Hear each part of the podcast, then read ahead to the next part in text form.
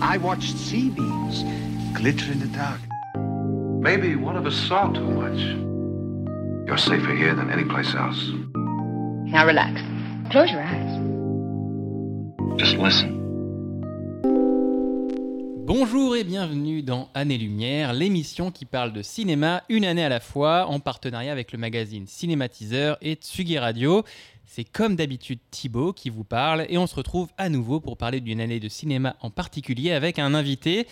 Mais avant de démarrer l'émission, une annonce, Année-Lumière a désormais son Tipeee. Donc si vous aimez l'émission et que vous voulez la soutenir, même modestement, pour 2, 3 ou 5 euros, vous pouvez le faire sur tipeee, t i p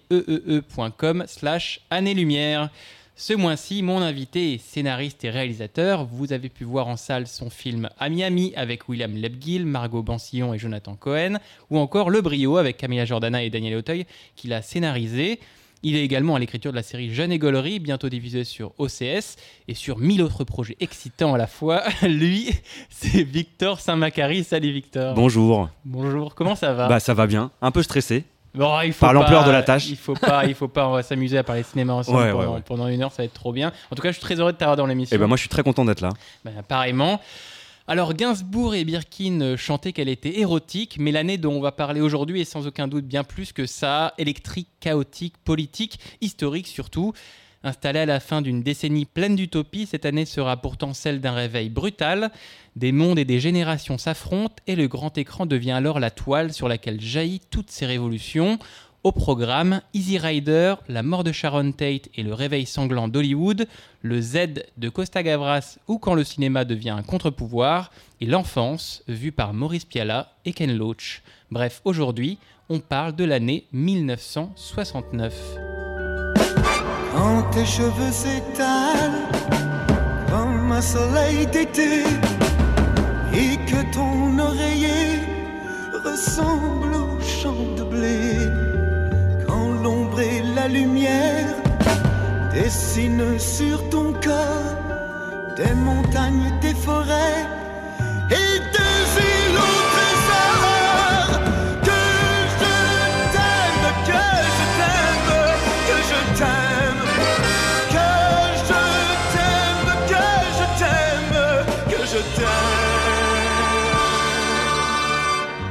Que je t'aime de Johnny Hallyday, d'un jeune Johnny de 26 ans. On écoutait ça en 1969.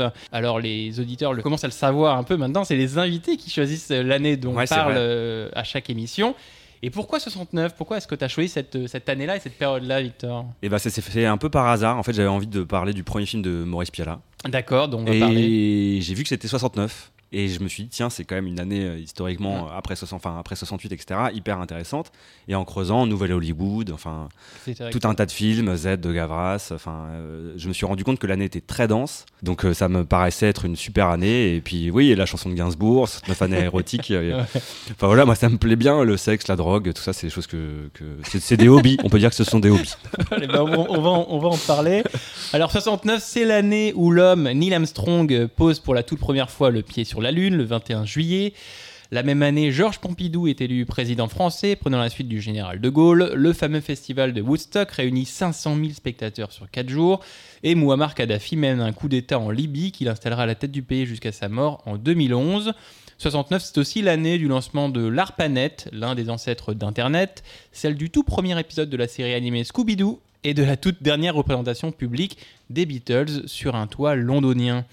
Mais 1969, c'est aussi et surtout du cinéma. Et cette année-là, Sam Peckinpah fait exploser l'écran avec sa horde sauvage. Fellini fait son Satyricon. Georges Lazenby est le nouveau James Bond dans Au service secret de Sa Majesté. Et en France, il y en avait pour tous les goûts. On pouvait aller voir Bourville et Belmondo dans Le Cerveau, Gabin et Delon dans Le Clan des Siciliens, ou encore Louis Funès dans Hibernatus. Aux USA, les esprits libres du nouvel Hollywood squattent alors les écrans. On va voir Easy Rider, Macadam Cowboy ou le duo Newman et Redford dans Butch Cassidy et le Kid. Mais ce cinéma de la contre-culture, libre et insouciant, va sortir de son rêve en plein cauchemar et recouvert de sang, celui notamment de Sharon Tate, tragiquement tuée par la secte de Charles Manson. On est parti pour notre premier thème.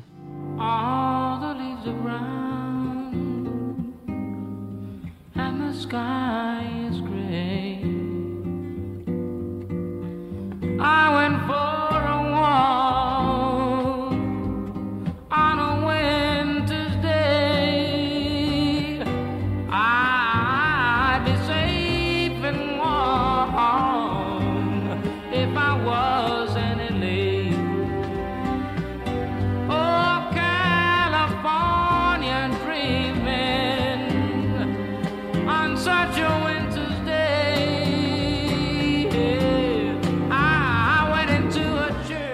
cette musique. Alors, elle n'est pas de 69, cette musique, effectivement, mais elle apparaît euh, dans Once Upon a Time in Hollywood de Quentin Tarantino. En 69, on se retrouve deux ans après Bonnie and Clyde, qui a été le film fondateur du mouvement euh, du Nouvel Hollywood. Alors, le Nouvel Hollywood, avant de, de, plonger ses dents dedans, on va expliquer un peu, on va mettre un peu de contexte. C'est un mouvement de, de cinéma euh, américain, c'est une modernisation du système de, de prod avec des nouveaux auteurs, etc., etc., et qui s'affranchit, on va dire, du vieux système des studios et qui va proposer avec des nouveaux films et ces nouveaux auteurs, et ben des films différents. On va sortir des happy end, on va sortir des films un peu trop familiaux et on va proposer des, des films qui s'inspirent plus de la nouvelle vague ou du néoréalisme italien et du coup surtout aussi des films politiques. Le cinéma du coup va redevenir plus qu'une industrie, va devenir aussi un art et va gagner évidemment en intérêt à offrir des, des films majeurs. Cette année 69 aux USA, on a plein de films. On a La Horde Sauvage, on en a parlé, Macadam Cowboy, Butch Cassidy et le Kid, Easy Rider, plein de films comme ça. Pour rentrer dans ce thème, à quoi ressemble le cinéma US euh, en 69 Et ben en fait au box-office ça, ça va très mal. C'est-à-dire que la fin des années Mm. 60, euh, le- c'est- des années noires pour le, le- le box-office américain. C'est-à-dire que 69, 70, 71, je crois que c'est vraiment trois années terribles. Mm. Les gens n'ont plus envie de voir les divertissements familiaux. euh, c'est complètement déconnecté de la réalité de la société où ils connaissent la guerre du Vietnam, les mouvements contestataires, euh, politiques, euh, les, les Black Panthers, enfin des mouvements un peu euh, radicaux. Mhm. Et donc, du coup, les gens désertent vraiment les salles de cinéma. Et donc, les studios ne savent pas quoi faire. Et là, il y a des jeunes auteurs, euh, des jeunes réalisateurs qui arrivent et qui disent Bah, nous, pour euh, 400 000 400 000 dollars, on te fait un film. Et, voilà, laisse-. Ouais. Et comme ils sont désespérés, les mecs des studios, ils disent Allez, banco. Et donc, ils laissent la porte ouverte à toute une nouvelle génération. Le pouvoir va être pris par les réalisateurs. Et donc, ça va créer toute une nouvelle génération de Coppola, de George Lucas, de Steven Spielberg. euh, qui vont devenir de des Scorsese. auteurs à part entière Voilà. et, qui vont, et qui vont se présenter comme des auteurs, Ouais. alors qu'avant, les réalisateurs, c'était euh, Un des technicien, techniciens plus exactement. que tout. Et là, il y a vraiment cette vague d'auteurs qui va arriver, bah, tu l'as dit, Coppola, euh, Ouais. Lucas... euh, et, d'autres qui proposent du coup un cinéma qui est différent et qui est du coup plus violent, avec plus de sexe, qui est plus euh, rude dans sa représentation de la réalité, dans la représentation de la société, et qui nous montre peut-être le, le monde ou la, la vie telle qu'elle est. Et, Ouais, c'est exactement et ça. les gens retournent au cinéma et c'est vrai que euh, les films qui sont au top du box-office cette année-là, ben, c'est euh, Butch Cassidy et le Kid, c'est Macadam Cowboy, Ouais. c'est euh, euh, Easy Rider, on va en parler. Donc c'est des films qui sont pas anarchiques, mais un peu, un peu cyniques, un peu, chaotique. un peu euh, chaotiques, hein, qui nous montrent euh, voilà, des figures marginales Ouais. qui sont des héros. Les héros sont, sont plus les, les bons pères de famille et, et les représentants de la loi ou les Ouais. institutions, c'est des marginaux. Exactement. Le public veut ça. Donc, Ils euh, ont envie de ça. Et ils Ouais. ont envie de se voir à l'écran, en fait. Ils en ont marre des représentations de bons pères de famille, ouais, de, de Gary Grant et tout ça. Enfin, ils ont envie de. Et, et effectivement, Bonnie and Clyde annonce ça. C'est-à-dire que c'est des anti-héros, c'est des, c'est, des gens qui tuent, c'est des gens qui, volent, qui. Et puis, c'est une fin extrêmement dramatique, alors qu'avant, c'était le- la dictature du happy end. Ouais. Et là, effectivement, euh, c'est un cinéma qui s'intéresse plus aux personnages qu'à l'intrigue aussi. C'est-à-dire que. euh, Easy Rider ou Macadam Cowboy, on est vraiment dans, du, dans des films de personnages. Et c'est Mm. ça qui intéresse les gens, c'est de voir des gens et traités de manière naturaliste. C'est-à-dire qu'on va vers un cinéma beaucoup plus naturaliste, réaliste, oui. presque documentaire Ouais. en fait. Oui, vraiment, avec, avec du coup les moyens de production qui sont plus légers. Ouais, en fait, c'est les aussi ça caméras tournées un peu à la va-vite comme ça, vraiment dans la logique du nouvel, du- du- de la nouvelle vague, etc. Ouais. Donc il y a vraiment une inspiration européenne de Ouais, de vachement. nouvelle Hollywood. ouais, Mais tu sais. Bonnie and Clyde, je, je crois que tu as fait une émission dessus. Bonnie and Clyde était proposé à, à Truffaut et puis à. Godard, donc c'est assez drôle. Ils sont très influencés, mais effectivement, par la nouvelle vague. Et cette- Exactement. ce traitement des histoires. Bah, D'ailleurs, Midnight Cowboy, donc Macadam Cowboy, était classé X à sa sortie. Enfin, il a eu des Oscars et tout Voilà, ça. il a eu des Oscars, il a Oscar du meilleur film et il a été l'un des premiers des films les plus brillants au box-office américain cette année-là, Ouais. alors qu'il est classé X. Ouais, c'est dingue. Pas, pas pour son propos sur l'homosexualité, Bien sûr. et sur ouais, la prostitution euh, masculine, etc. Mais d'ailleurs, c'est marrant parce qu'Easy Rider et, euh, et Macadam Cowboy partagent ce truc de. Ils sont, ils sont vus comme des homosexuels. Je pense que Macadam Cowboy répond euh, quelque part à, à Easy Easy Rider, Rider. ouais. Easy Rider, c'est vraiment le, le- pour moi le, le nouveau western. C'est-à-dire que le- le- la, la moto remplace le cheval. Et c'est ces citadins qui ont cette sorte de désir, cette utopie euh, de prendre une parcelle de terre, de, la faire cultiver, de quitter les villes, etc. Alors que Macadam Cowboy, c'est l'exact inverse. C'est que c'est le Ouais. cowboy qui lui n'a plus de boulot, qui fait la plonge, qui n'a plus de cheval. Enfin, c'est la fin du western, c'est la fin de l'âge d'or du western en tout cas, et qui décide d'aller en ville pour gagner sa vie, qui Mm. n'était intéressé que par ça d'ailleurs, que par l'argent. Sa seule motivation à John Voight dans Macadam Cowboy, c'est l'argent. Donc t'as vraiment deux films qui discutent entre eux. Ouais, j'ai C'est vraiment intéressant comme t'en parles, effectivement. C'est deux films qui discutent entre eux et qui racontent peut-être une transition, effectivement, entre deux mondes. euh, Ce côté western qui disparaît petit à petit et ce côté ben, très urbain qui arrive de plus en plus dans le cinéma et ces deux mondes qui discutent. Effectivement, Easy Rider, on va, on va en parler. On va parler aussi de ce film. Pour vous donner une idée, c'est un film qui a coûté voilà 500 000 dollars, enfin, vraiment euh, euh, rien du tout, et qui a rapporté dans le monde plus de 60 millions de dollars. C'est un film qui est présenté avant d'être présenté au public américain à Cannes, où il remporte le prix de la première œuvre au Festival de Cannes. Donc c'est un film, encore une fois, euh, faut, faut, faut voir aussi comment a été fabriqué ce film-là. Il a été fabriqué alors que Denis Hopper, réalisé donc par Denis Hopper avec Peter Fonda, Jack Nicholson. Il a été réalisé par Dennis Hopper, qui était sans doute en permanence euh, sous cocaïne Ouais. ou drogué et dans un Et état furieux, second et furieux. Et du coup, le film s'est fait, mais dans des conditions un peu ubuesques, où le tournage a été euh, interminable, le montage a été interminable, il y a eu 27 versions. Le film sort finalement, c'est un carton critique et, euh, et public, et il devient, ce film-là, Easy Rider, une sorte de symbole de cette contre-culture, de cette liberté, de cette fin des années 60 avec la, cette, euh, cette ode au- au- aux, drogues, euh, au sexe, etc., etc. Et on en a parlé, c'est c'est vraiment une mise en avant, Easy Rider, de ces nouveaux héros immoraux, euh, un peu salauds, euh, anti-héros et du coup effectivement marginaux. Ouais. Euh, et il y a cette romantisation de la marginalité, de la contre-culture, opposée à ce que, ce que j'appelle la famille atomique des années 50, c'est-à-dire la maman, le papa, la fille, le garçon et le bébé. Quoi. Tu vois, il y a vraiment ce côté. Ben euh, voilà, il y a, il y a un, Libre. un autre chemin est Ouais. possible et libre et un peu insouciant véritablement. ouais. Pourtant, en 69, il va arriver quelque chose qui va couper euh, court à cette idéologie ou en tout cas lui faire très très mal et réveiller un peu tout le monde qui était un peu bercé peut-être dans cette utopie-là américaine. Puisque dans la nuit du 8 au 9 août 1969, Sharon Tate, femme à l'époque du réalisateur Roman Polanski, est assassinée et massacrée avec des amis par des membres de la famille Manson, hein, donc Charles Manson. Et donc ces membres de la famille Manson vont massacrer Sharon Tate, qui était enceinte de 8 mois et qui va être euh, tuée de plusieurs coups de couteau, et quatre autres personnes, Jesse Bring, Abigail Folger, Wojtek Frykowski et Steven Parent, au 10 050 Cielo Drive, c'est-à-dire chez elles, là où ils habitent, dans les montagnes d'Hollywood, qui était le lieu à l'époque, et qui est toujours le lieu où habitent les stars véritablement, qui est normalement un îlot de sûreté et de Bah sécurité, qui est un petit peu en, en dehors de, en dehors du monde. Je vais vous citer un extrait du, du- du- de l'ouvrage Le Nouvel Hollywood de Peter Biskin, qui en parle très très bien. Quand les gens se sont réveillés effectivement le 9 août et qu'ils ont appris la mort de Sharon Tate, quelle était la réaction? Il écrit Une atmosphère de terreur et de paranoïa se répandit sur la ville. Tout le monde à Hollywood connaissait les victimes, chacun y allait de sa petite hystérie. On entendait ça et là des J'ai failli me faire tuer ou Je devais en être, comme si ce massacre avait réveillé à Hollywood une culpabilité enfouie et que les trois quarts des gens du métier avaient inconsciemment souhaité en être. On en était plus au stade de l'assassinat par l'ennemi, comme Bonnie and Clyde, la Horde sauvage et Easy Rider l'avaient fantasmé. Le scénario était bien plus effrayant encore, c'était des hippies, des radicaux, l'essence des années 60 qui étaient passés à l'acte.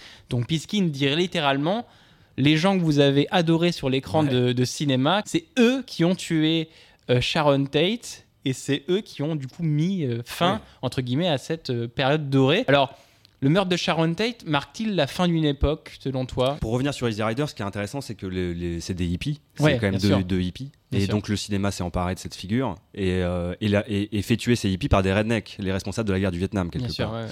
Et donc euh, Hollywood se dit bon bah voilà on a fait on a fait un peu le boulot donc on, est on est sympa avec les hippies mais les hippies se retournent contre Hollywood donc ça marque aussi tout de suite euh, Ouais. effectivement j'ai l'impression la fin de, de c'est une grosse gueule de bois j'ai l'impression La pour fin de Hollywood. l'idéologie. hippie. ouais et de, de, de dire on est copains on, Un peu on les comprend genre ouais. voilà. on est- Hollywood euh, comprend les hippies en fait non il y a la scission elle est immédiate Ouais. et d'ailleurs ce qui est intéressant dans Easy Rider il y a une phrase de Peter Fonda qui dit we blew it donc il dit euh, on a Ouais. on a complètement foiré et j'ai l'impression que le meurtre de Sharon Tate euh, voilà, est une validation de cette, cette- ce dialogue de, de Fonda qui dit on a, on, a, on, a, on a tout foutu en l'air en fait. Ouais. Ce nouvel Hollywood s'arrête assez vite euh, finalement, cette, cette liberté absolue. Mm, mm. Très vite, on va revenir vers quelque chose de plus classique. D'ailleurs, dans le cinéma Coppola avec le parrain, c'est des, on vient vers un, for- un Oui, les, formalisme. les euh, héros vont, devenir- vont, vont sortir de ces. sont- Ouais. ne vont plus être forcément ces marginaux, mais on- dans les débuts des années 70, on va revenir vers le héros qui est de nouveau une figure de, ouais. de l'ordre, un policier. Alors peut-être effectivement plus un policier, peut-être un peu plus euh,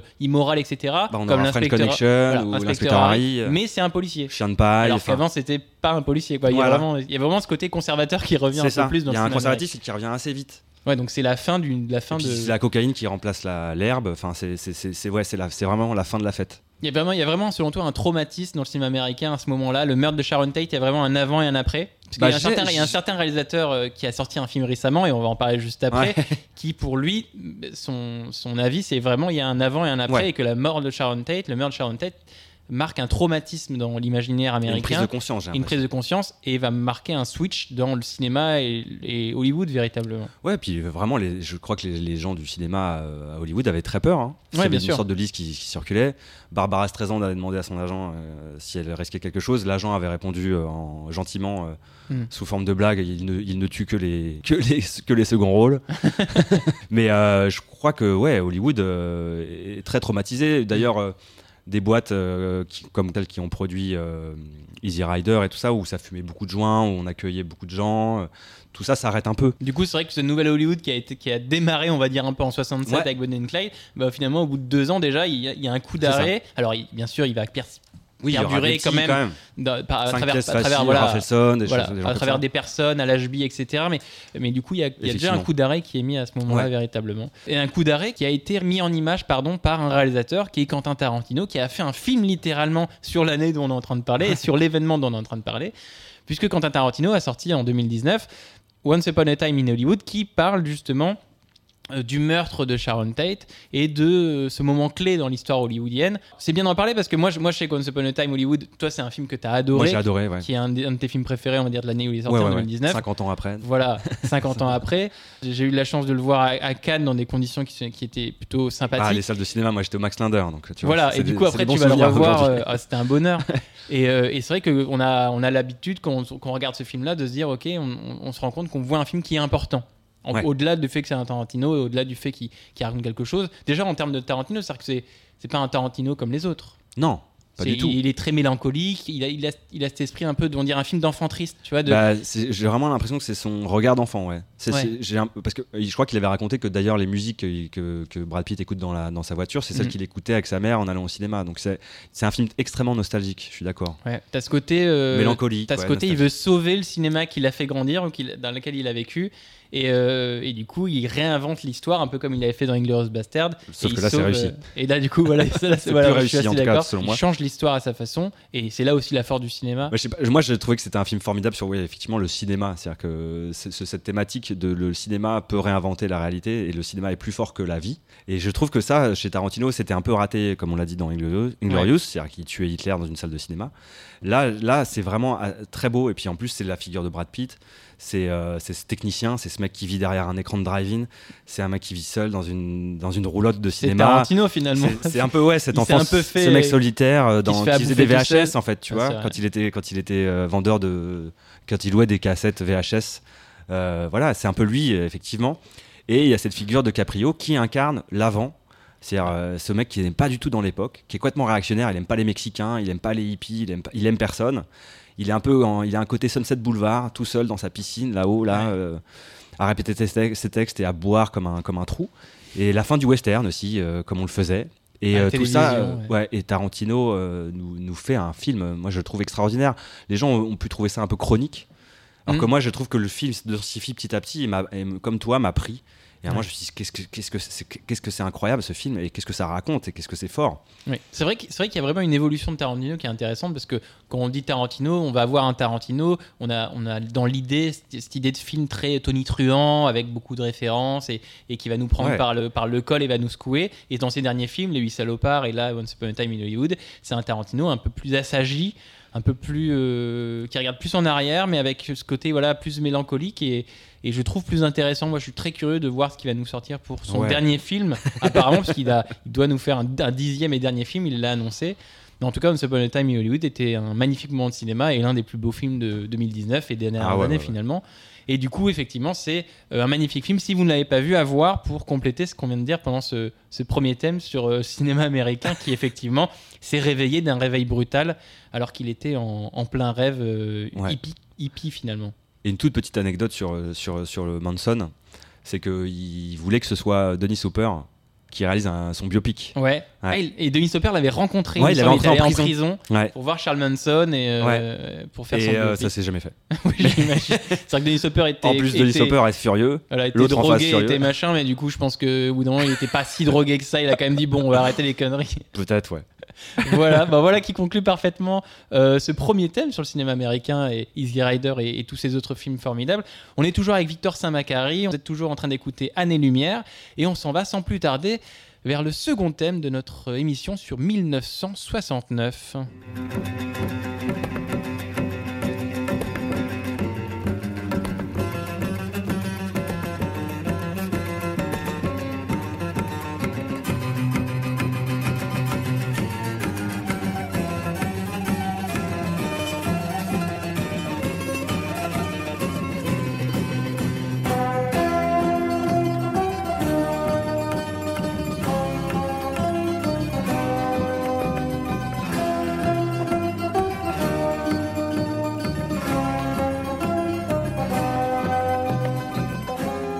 D'écouter la musique originale euh, du film Z de Costa Gavras, euh, écrite et dirigée par Mikis Theodorakis. C'est un film avec Jean-Louis Trintignant, Yves Montand, Irène Papas, Jacques Perrin, et c'est l'adaptation du livre éponyme sur l'assassinat du député grec Grigoris Lambrakis, tué en mai 1963.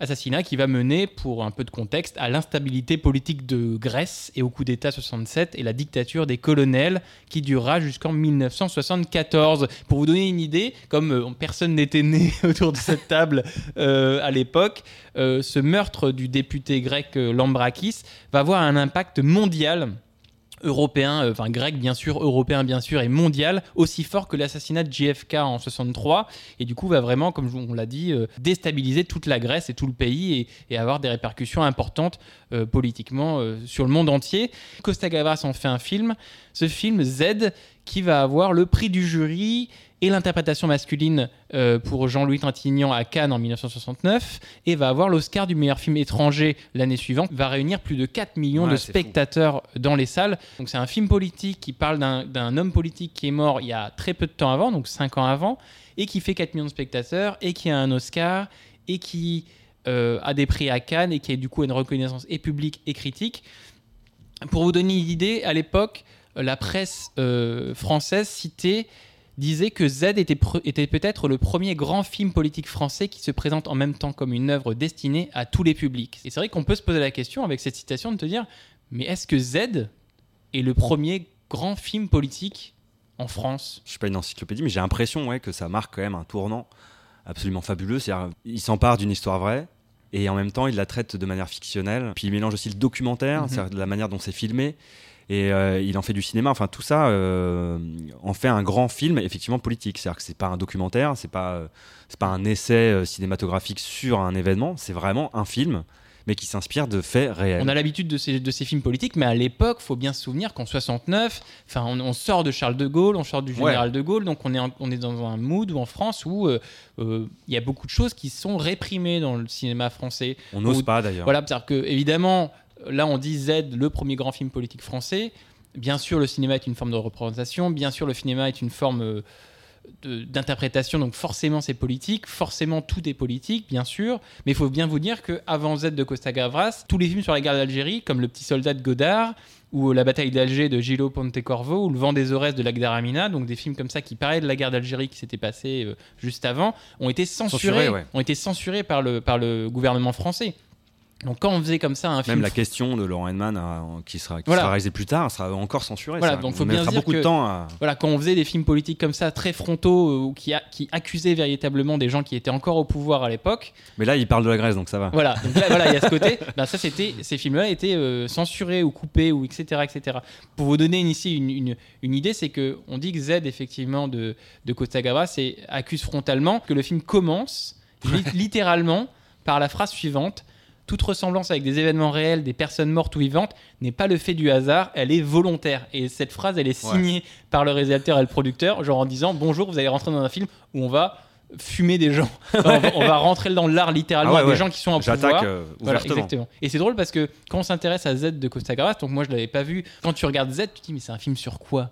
Z, c'est Mais d'ailleurs, que Gavras, quand on lui file le bouquin, je crois que c'est son frère qui lui Ouais. file le bouquin, il se dit c'est quoi ce titre à la con hein? Oui, juste un Z, etc. Ouais, Alors, c'est complètement débile ce titre. Ah, Voilà, exactement. Alors Z, c'est la lettre zeta Ouais. en grec et qui veut dire euh, il est vivant entre Ouais, guillemets, il qui est vit, devenu il vit, il est il vivant. vit, il est vivant. Et cette lettre Z est devenue après la mort de de, de Lambrakis un symbole en Grèce et du coup il les tagué sur les murs. Voilà, les gens taguaient cette lettre Z pour dire euh, Lambrakis est peut-être Voilà. mort, mais il est vivant dans l'esprit de chacun. Donc c'est la révolte. Donc c'était un symbole effectivement politique. Et pour vous donner une idée à quel point Z, le film de Costa Gavras, était, a eu un impact impressionnant et était, a été compliqué à faire, c'est que la musique de, de, Ouais. de Mikis Theodorakis, que vous avez entendu au début du thème, euh, le compositeur a dû la composer alors qu'il était assigné à résidence en Grèce, donc il était bloqué chez lui, il a dû la composer, et elle a dû être sortie, enfin cachée sous le manteau pour être sortie du pays, pour être utilisée dans le Ah film. ouais, C'est-à-dire que du dingue. coup, pour le mec, pour pouvoir participer et donner sa musique au film, il a dû, euh, mine de rien, la- il, faut Ouais. que la- il a fallu que la musique soit cachée des autorités l'auteur du, roman, euh, l'auteur du roman aussi était en fuite à Rome, je crois. euh, Gavras le rencontre Voilà. à Rome. Donc faut Il- se dire voilà que la Grèce dans les dans fin des années Ah ouais, 60, c'était- euh, c'est la révolte, enfin c'est la politique, c'est la Corée du Nord. hein. Voilà, c'est la Corée du Nord. Enfin, c'est vraiment les colonels sont venus au pouvoir, donc c'est vraiment pas pas facile. Et c'est drôle parce que Yves Montand, donc qui, est- qui, qui joue le rôle de Grigoris Lambrakis dans le film, à un moment donné a dû aller faire de la promotion aux États-Unis, par exemple, euh, pour euh, faire la promotion du film, parce qu'il a eu quand même un Oscar, on Ouais. le rappelle. hein. et, et les États-Unis n'ont pas voulu lui donner un visa. Parce que du coup, ils jugeaient le film effectivement euh, Ouais. ben, anti, euh, bref, euh, il- trop violent, trop, trop politique, etc. et du coup, il a dû attendre, attendre pour avoir. Il a eu finalement son visa, mais il voulait bloquer Montant pour pas qu'il arrive à, à- Ah ouais, notamment pour participer à l'émission de Johnny Carson.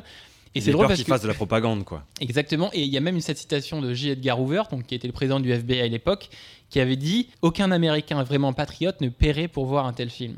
C'est-à-dire que même J. Edgar Hoover a dit Z est un film euh, qu'aucun patriote ou aucun Américain ne devrait voir. C'est dingue. Et à quel point, pour vous montrer à quel point le film dérangeait, le film Mais gênait. d'ailleurs, c'est marrant parce que c'est United Artists qui, au début, euh, finance le scénario, l'adaptation. Ouais. Et ils lisent le truc et ils disent Ah non, c'est impossible, c'est impossi- impossible qu'on fasse ça. Et donc, c'est Jacques Perrin euh, et Schlumberger qui produisent. Mais c'est vrai que c'est un film qui, qui est assez fou quand on le regarde. Euh, C'est-à-dire qu'on a cette phrase au début qui nous dit bah, en fait, tout ce que vous allez voir, c'est une attaque frontale, on cite les noms, les gens. Ah ouais, et ouais. le générique de fin, on a les acteurs, donc Yves Montand, Jacques Perrin, etc., etc., avec leur alter ego, les deux photos, l'acteur et le- Ouais. la personne qui l'incarne dans la vraie vie. Donc littéralement, le, le doute n'est pas permis, c'est pas une adaptation, c'est littéralement euh, une retranscription juste. Pour résumer, dé- le député donc Lambrakis fait une manifestation pour la paix euh, en Grèce Anti-armement. anti-armement, etc. etc., etc.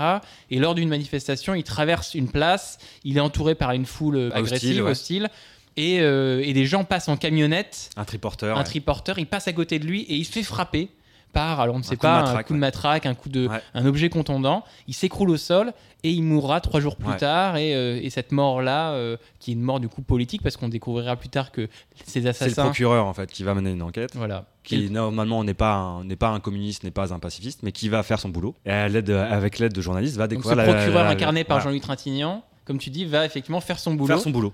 et va dire bah en fait non je vais juste euh, faire une enquête et je me suis rendu compte qu'effectivement c'était un C'était les généraux. c'était pas un accident c'était un assassinat politique c'était les généraux qui avaient commandité cet assassinat politique mais c'est vrai que c'est drôle de se dire qu'il y a pas si longtemps la Grèce était euh, bah, une dictature Ouais. Après, ce qui est intéressant, c'est que Gavras euh, en fait un, un film universel, c'est-à-dire qu'il dépasse le, le simple cadre grec. Mhm. Et c'est aussi par des raisons de production, c'est-à-dire qu'il n'a pas réussi à tourner à Thessalonique, c'est-à-dire qu'il a tourné en Algérie. Et donc, c'est ça fait une sorte de pays comme ça où il y a des, des Africains du Nord, des Français, euh, c'est un film des algérien Grecs. hein. Ouais, c'est franco-algérien. voilà, il- tourne à Alger. Voilà, l'Oscar du meilleur, du, du meilleur film est remis du coup à Z, Ouais. qui, est, qui est un film algérien, quoi, véritablement. Ouais. Il n'est jamais dit dans le film que c'est en Grèce. Mais il y a des, tu sais, il y a des, il y a des trucs de bière, il y a ouais, la y musique. il y a la euh, musique. Mais en même temps, on est, euh, on est au Maghreb, quoi. Voilà, on est en Méditerranée, il y a Ouais, la musique et il y a des. Français, tout est mélangé, donc ça fait un- une sorte de, de- de fausse société comme ça, de faux pays, Mhm. un pays un, un peu imaginaire, et euh, qui permet en fait le côté, son côté universel. Et puis la matraque, je- si tu- si Ouais. tu- dans le film, il y a aucun, il y a, il y a pas de fusil, il y a jamais d'armes à feu.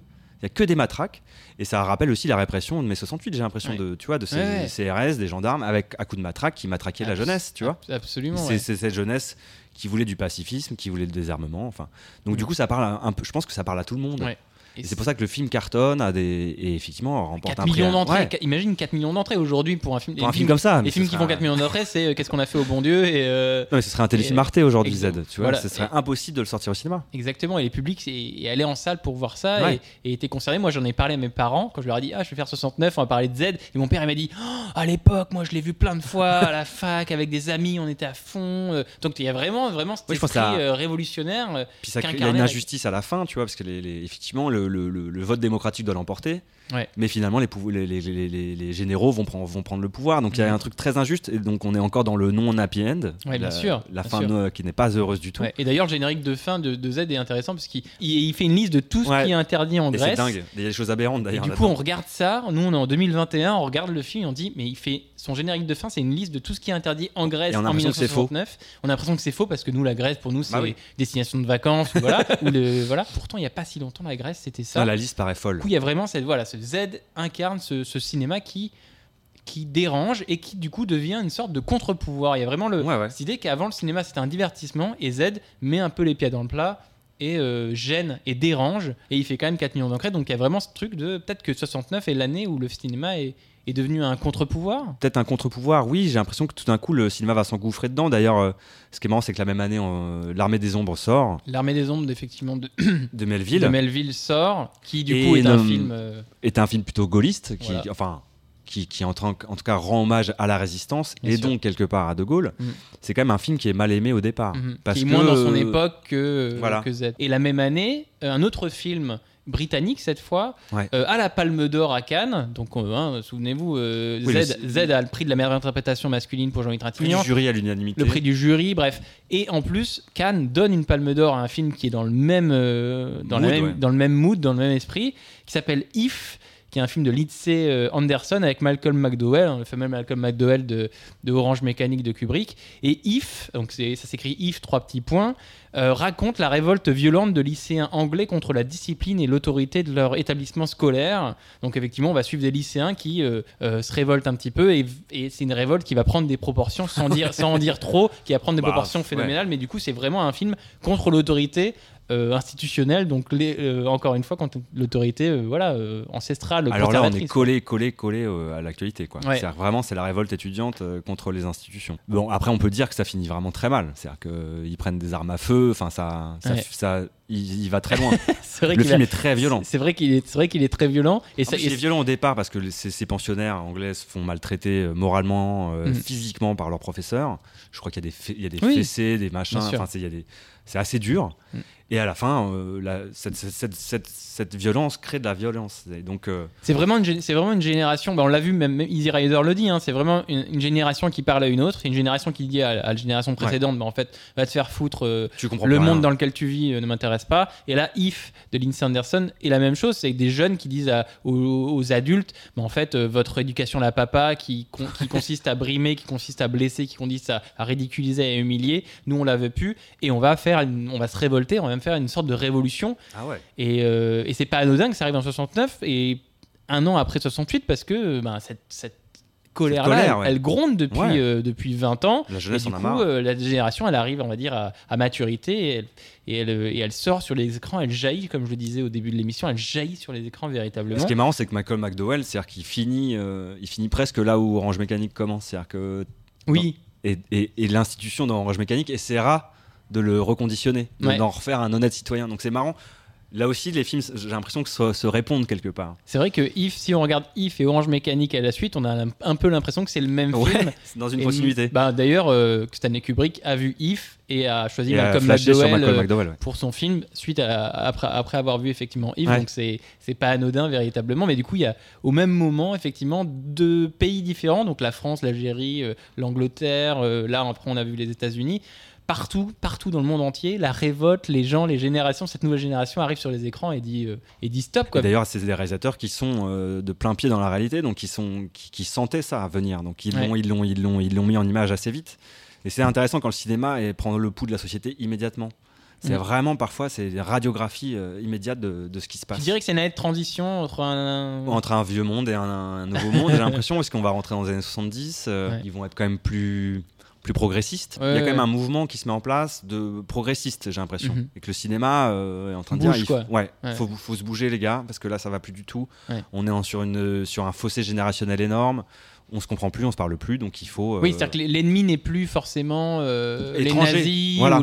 ou, l'adversaire, c'est plus l'ennemi de la Seconde Guerre mondiale, mais c'est dans euh, notre société. Mais le problème, il est sociétal Ouais. véritablement, et c'est vrai que euh, avoir un cinéma social comme ça.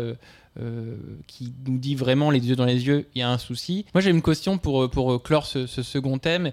Peut-être une question qui va ouvrir un peu, une question peut-être un peu hors propos, mais on a parlé, on, là on, est, on traite de 69, on, on a parlé effectivement de, des événements de mai 68, qui sont effectivement aussi des événements qui ont été couverts différemment que les autres auparavant. On avait des, à l'époque, on avait des petites caméras, donc tout de suite le, le- le- le rapport aux images changeait. Est-ce que mai 68 a changé notre rapport aux images? La révolte et cette, cette- la question de l'image, c'est aussi la question de la technologie. Aujourd'hui, ce qu'on voit avec les téléphones portables, comme un documentaire Un pays qui se tient sage, donc on a des, on a des moyens aujourd'hui de voir tout de suite ce qui se passe. Et j'ai l'impression que le téléphone portable est, l'équivalent de la caméra légère de l'époque. Mm. Grâce à la technologie, on voit les injustices. Donc pour Elles le sont coup, plus criantes et plus visibles. donner des outils à tout le monde, donner des images à tout le monde, donner des points de vue à tout le monde, ça permet de bah, changer de point de vue. Voilà. Et avant, on n'avait que le point de vue de l'État, on n'avait que le point de vue de, de- de ce qu'on voulait bien nous donner comme point de vue.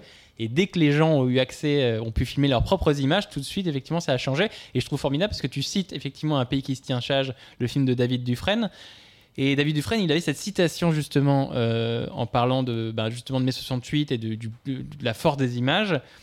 Euh, sur les images de mai 68, il dit La caméra était placée du côté de la police, les spectateurs recevaient les pavés, pas les coups de matraque. Aujourd'hui, le spectateur reçoit les deux, il a la scène, le chant et le contre-chant. Et c'est vrai que ça revient vraiment sur ce que tu dis, toi, sur. euh, Aujourd'hui, dans les manifestations, on parle beaucoup effectivement de violence policière. Du coup, effectivement, le poids de l'image, l'importance de l'image, les téléphones portables, etc., etc., ça rejoint vraiment sur ce que tu dis. Mais hein. c'est que effectivement, euh, aujourd'hui, euh, avec un téléphone portable dans une manifestation, euh, enfin tout le monde est d'ailleurs dégaine très vite et il y a des gens qui, qui sont là pour ça. hein. C'est devenu un réflexe. Ouais. De a- dégainer son téléphone pour, pour filmer. Voilà, le cinéma, les images, peut-être comme, comme outil de révolte. Voilà, le cinéma peut-être est finalement un contre-pouvoir en cette année 69. Voilà qui conclut cette, euh, cette deuxième partie de notre émission sur 1969. Vous êtes toujours en train d'écouter Année Lumière. On est toujours avec notre invité Victor Saint-Macary. Et on va glisser sans plus tarder vers notre troisième et dernier thème de notre émission.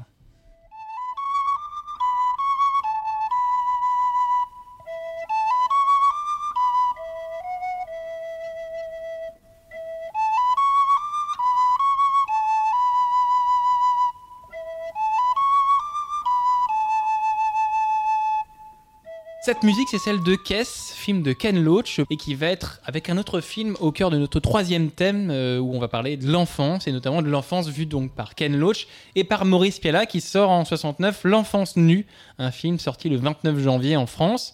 D'un côté, on a Kess qui raconte l'histoire de Billy, qui est un petit garçon solitaire d'une ville minière du nord-est de l'Angleterre, qui déniche un jeune rapace et va entreprendre de le dresser, se liant d'amitié avec l'oiseau. Et de l'autre côté, on a l'enfance nue, qui est l'histoire de François, un enfant de l'assistance, traîné de famille en famille et qui trouve enfin une stabilité chez un vieux couple, avant de causer un accident et d'être renvoyé en centre.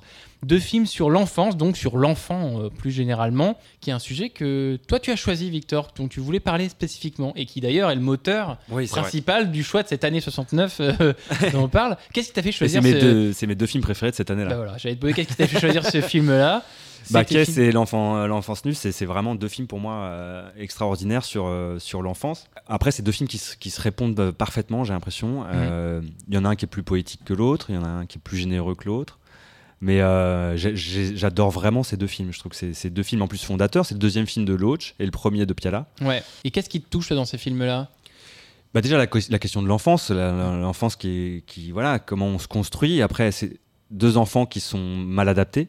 C'est de la, ce qu'on appelle de la mauvaise graine. Puis c'est des, c'est, c'est des enfants qui ont des, qui ont des familles euh, un peu atomisées, enfin Famille ou décomposée décomposées. Euh, dans Kess, il est, il est élevé seul par, euh, par sa mère. Et Mhm. dans l'enfance nue, qui est le sujet du film, c'est, c'est que c'est Un un, enfant enfant, de- qui va de famille d'accueil en famille d'accueil, ouais, de euh, l'assistance publique c'est comment de cette merde Ouais. jaillit de la- de l'amour, de, la poésie, Ouais.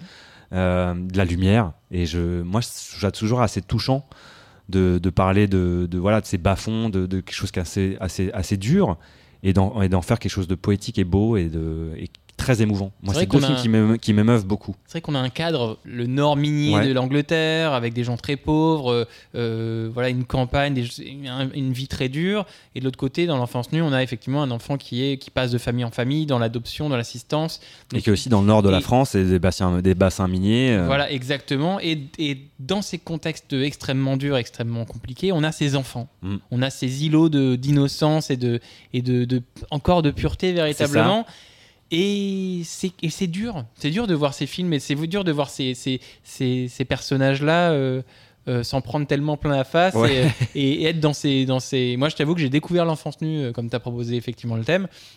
Et l'enfance nue est particulier puisque l'enfance nue a- est, est la conclusion d'une- enquête de Maurice Oui. Qui voulait faire un qui voulait documentaire. faire voilà, un documentaire sur euh, l'assistance et comment euh, l'État prenait en charge ces enfants qui étaient Ouais. abandonnés ou qui étaient orphelins, etc. etc. Et au final, il a, préféré préparer un, un film. Et du coup, ce film a cette... cette euh, ambiance, ce mood un petit peu euh, docu-fiction où il y a des séquences où tu vois clairement que les gens sont pas des acteurs, il y a des autres séquences effectivement où tout le monde sont des acteurs, mais il y a des séquences voilà, où il a l'assistance, il a juste posé une caméra et tu vois des, vraiment des gens qui discutent avec des enfants qui sont passés de main en main. Et, et dans, dans Caisse de Ken Loach, c'est donc le deuxième film déjà de, de- de Ken Loach. hein. Donc Ken Loach, on rappelle, c'est le réalisateur du Vent se lève, de Daniel Blake ou de London Freedom. Et on, a- on retrouve déjà ce regard sur la classe ouvrière anglaise et ce regard tendre et plein de compassion sur ce milieu particulier la compréhension de, de ce milieu désœuvré, etc., etc. Donc on a déjà cette, cette patte et, et peut-être on, peut-être qu'on, avec ce film-là, on est déjà témoin de la naissance du, du cinéma de Ken Loach, qui est donc un cinéaste aussi majeur. Donc c'est aussi intéressant à regarder. Et c'est un film effectivement d'une poésie phénoménale. Ouais. Il y a ces séquences hors du film, hors du temps, où on voit donc euh, Billy qui va entraîner son faucon qu'il a capturé et qui va du coup, qu'il l'a relié au bout d'une corde et qui se retrouve dans un champ au milieu de nulle part. À le faire voler, puis à le faire revenir vers sa main, manger un bout de viande, et puis le refaire voler avec la musique que vous avez entendue au début du thème. C'est un film d'une poésie assez folle, pourtant dans un cadre effectivement euh, pas Mais évident. c'est vraiment du loach, euh, du pur loach, parce que c'est l'état de nature. En fait, dans cette nature et dans cet enfant, il est, il est parfaitement adapté à, cette, euh, à, ce, à ce décor naturel. On le voit se Mm. balader dans cette forêt luxuriante, c'est un écrin un peu bienveillant comme ça. Puis cet oiseau, il s'y intéresse, donc il se documente. Pour avoir fait de sa vie, il lit des bouquins. Enfin, donc, donc toute sa toute son, son éducation se fait parce qu'il a une passion tout d'un coup pour euh, et pour quelque chose qui est naturel et le- et l'ennemi c'est le capitalisme c'est la mine c'est son frère qui est C'est mineur l'école qui lui c'est- dit ouais. pense ça, pense ci. et c'est l'argent, c'est trouver un métier, c'est. T'as ce côté. Euh, déjà le, en train le de travail dire- mortifère. Ouais, le côté- capitalisme voilà. nous tue. Ouais, bien sûr. Et tue nos interactions sociales et tue ce qu'il y a de beau en nous. et tue le naturel, et tue cette envie de, de liberté, etc., etc. Bon, on revient peut-être aussi encore une fois à Easy Rider qui a cette envie de liberté euh, C'est ça. euh, cassée dans l'œuf Le véritablement. côté nature, ouais. Il y a un tout, tout- tout- tout un truc sur le côté naturel et Ouais. l'anticapitalisme en fait. Et ce qui est beau aussi, euh, qui se retrouve dans Caisse et dans le, dans le Piala, c'est euh, ouais. l'épiphanie presque. hein. C'est-à-dire qu'on voit dans, euh, bon, comme dans Caisse, comme on vient de le dire, cette- cet oiseau qui va créer chez lui une envie de lire des livres, de se renseigner. Et d'ailleurs, à un moment, il est, à- il est interrogé par son professeur, Oui. lui qui est un très Oui. mauvais élève, qui est toujours dans la lune. Ouais. D'un coup, il raconte comment il dresse son oiseau. Et toute la classe le regarde et passionné. Ouais, pas- et, et même le prof s'intéresse Ouais. à lui. Et euh, donc ça, c'est très beau. Et dans Piala, il y a une scène. Il va au cinéma, François, ouais. Et, il, et on voit pas ce qu'il voit à l'écran, mais c'est un western. Rio Bravo, je crois. Et il a un regard qui s'allume. Et juste ça, et on comprend que voilà, dans cet enfant, quand même, il, y a- il peut y avoir des passions. Et ben, je trouve ça très beau, moi, ces, ces petites choses-là. Mm. Dans, dans les 400 coups, c'était Balzac. Tout d'un coup, il disait Balzac. Et c'était le fameux Eureka, d'ailleurs, donc l'épiphanie. Ouais, bien sûr. Et, euh, Et c'est drôle parce que là, tu parles effectivement des 400 coups. Là, on est 10 ans après les 400 Ouais. coups. Et ces films sont des vraies réponses presque. Ce sont des réponses aux 400 coups. Le Piala, par exemple, euh, n'aimait pas du tout les 400 coups. Alors que euh, L'Enfance Nue est produit Oui, par, euh, par Truffaut, à qui il s'engueulera d'ailleurs sur le tournage. bien sûr. Mais du coup, c'est c'est marrant d'avoir effectivement 10 ans avant les 400 coups. Euh, en 69, on a de l'enfance nue caisse euh, dans des pays différents. Euh, comment elle a évolué cette image de l'enfance en 10 ans Bah, ce qui est marrant, c'est que les 400 coups, ça raconte aussi un peu un enfant qui, qui va glisser doucement, va- qui va quitter un peu le système, qui va se retrouver d'ailleurs en maison de correction.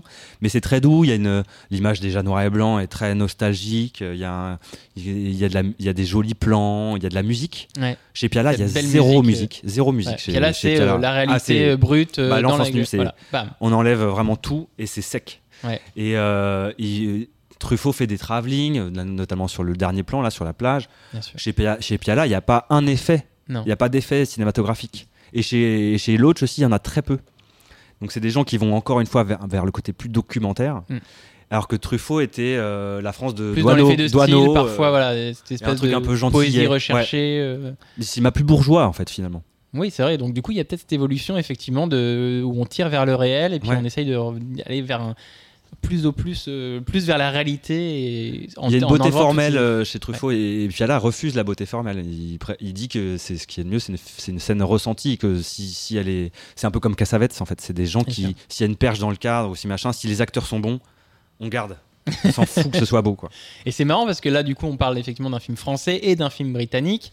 Et au même moment, la même année, alors on, on va pas pouvoir effectivement en parler plus parce que j'ai malheureusement pas pu le voir parce qu'il il, il est introuvable malheureusement. Mais il y a un film qui sort au Japon, réalisé par Nagisa Oshima, qui est un grand réalisateur japonais, qui s'appelle Le Petit Garçon, qui est un film basé sur une histoire vraie, qui a été un choc au Japon dans les années 60, qui raconte l'histoire d'une famille pauvre qui utilisait euh, un- son jeune garçon pour simuler des accidents de voiture et escroquer de corrida, en fait. l'argent C'est du corrida avant au conducteur euh, fautif. Et c'est vrai que dans les années 60 au Japon, il y a une espèce de vague de familles euh, pauvres qui du coup galèrent tellement que utilisent leurs jeunes enfants pour provoquer des accidents et, et du coup ces enfants-là se retrouvent de- des outils de encore une fois Ah de- ouais. du capitalisme ça, encore une fois de tout ça et malheureusement j'ai pas pu voir le film donc si vous l'avez vu auditeur euh, j'espère que vous l'avez apprécié mais en tout cas c'est encore un- une fois un film des- qui raconte des enfants qui se retrouvent au milieu d'une vie et d'un monde euh, Ouais, qui qui les n'ont pas maltraite choisi. voilà Et ils sont broyés par le capitalisme quelque part. Mais ce qui est assez beau dans le piala, c'est qu'il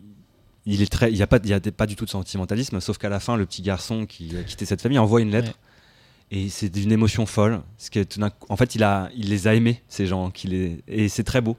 Mm. Alors que vraiment, cet enfant, on sait, il est impénétrable pendant tout le film. Oui. Il n'y a jamais de, de psychologie chez cet enfant. Il y a jamais, enfin, Piala refuse le- la psychologie, le sentimentalisme et tout ça. Mais d'ailleurs, Piala, c'est marrant parce que de- les scènes, comment il est construit, c'est l'impression qu'il rentre tout le temps. euh, on est au milieu de l'action déjà. Il n'y a Mm. jamais Mm. de- d'exposition de ce qui va se passer. Il est tout Ouais. le temps dingue, dingue dans l'action, dans Comme si dans l'action. t'arrivais au milieu d'un Ouais, documentaire c'est ça. ou et que t'avais. Et bam, bam, bam, bam. Ouais.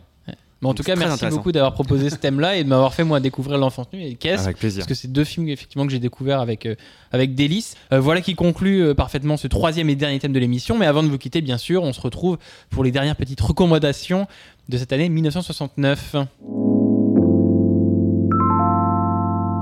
Alors bien sûr, voilà, comme chaque, à chaque fin d'émission, euh, on vous passe un peu nos coups de cœur de cette année parce qu'on, bien sûr, on n'a pas eu l'occasion de parler de tout. Il y a beaucoup trop de films, mais on ne on va pas vous laisser comme ça.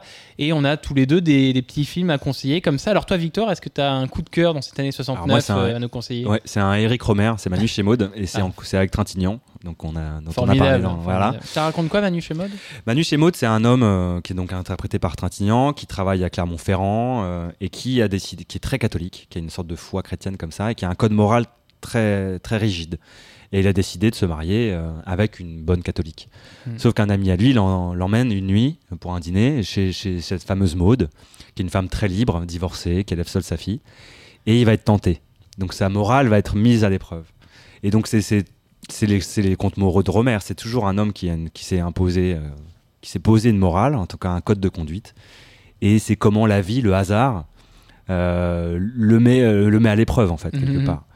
Et c'est un film, euh, moi, je trouve très beau. Déjà, c'est en noir et blanc. C'est Noël, Clermont-Ferrand. C'est des- c'est encore un paysage qu'on voit pas, qu'on n'a pas beaucoup vu au, au cinéma, Clermont-Ferrand. Oui, bien sûr. Et euh, il y a un huis clos qui dure 40 minutes quand même chez Maude. Et c'est euh, et c'est surtout moi j'adore la musique en fait, la langue, les dialogues.